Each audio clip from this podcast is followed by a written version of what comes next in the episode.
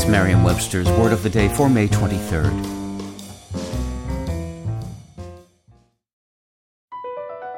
BP added more than $70 billion to the U.S. economy in 2022.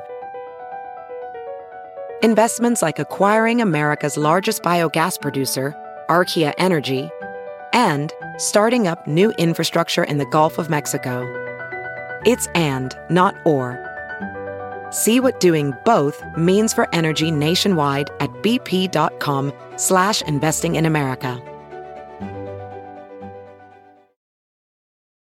Today's word is shaggy dog, spelled as two hyphenated words, S-H-A-G-G-Y hyphen D-O-G.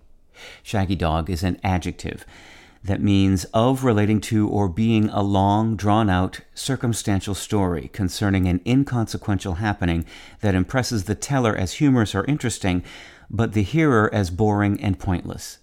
Also, of relating to or being a similar humorous story whose humor lies in the pointlessness or irrelevance of the plot or punchline.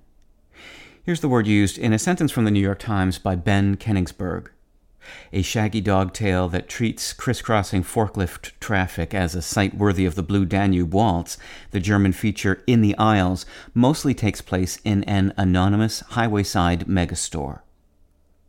The origin of the adjective shaggy dog isn't truly known, but lexicographer Eric Partridge rather believably tells us that it originated with a shaggy dog story of the amusing sort that involves, of course, a shaggy dog. Today, the word sometimes refers to a rambling story that impresses the teller as humorous or interesting, but the hearer as boring and pointless. But it can also refer to a similar story or movie or TV show that is actually humorous and whose humor lies in its very pointlessness or irrelevance. With your word of the day, I'm Peter Sokolowski.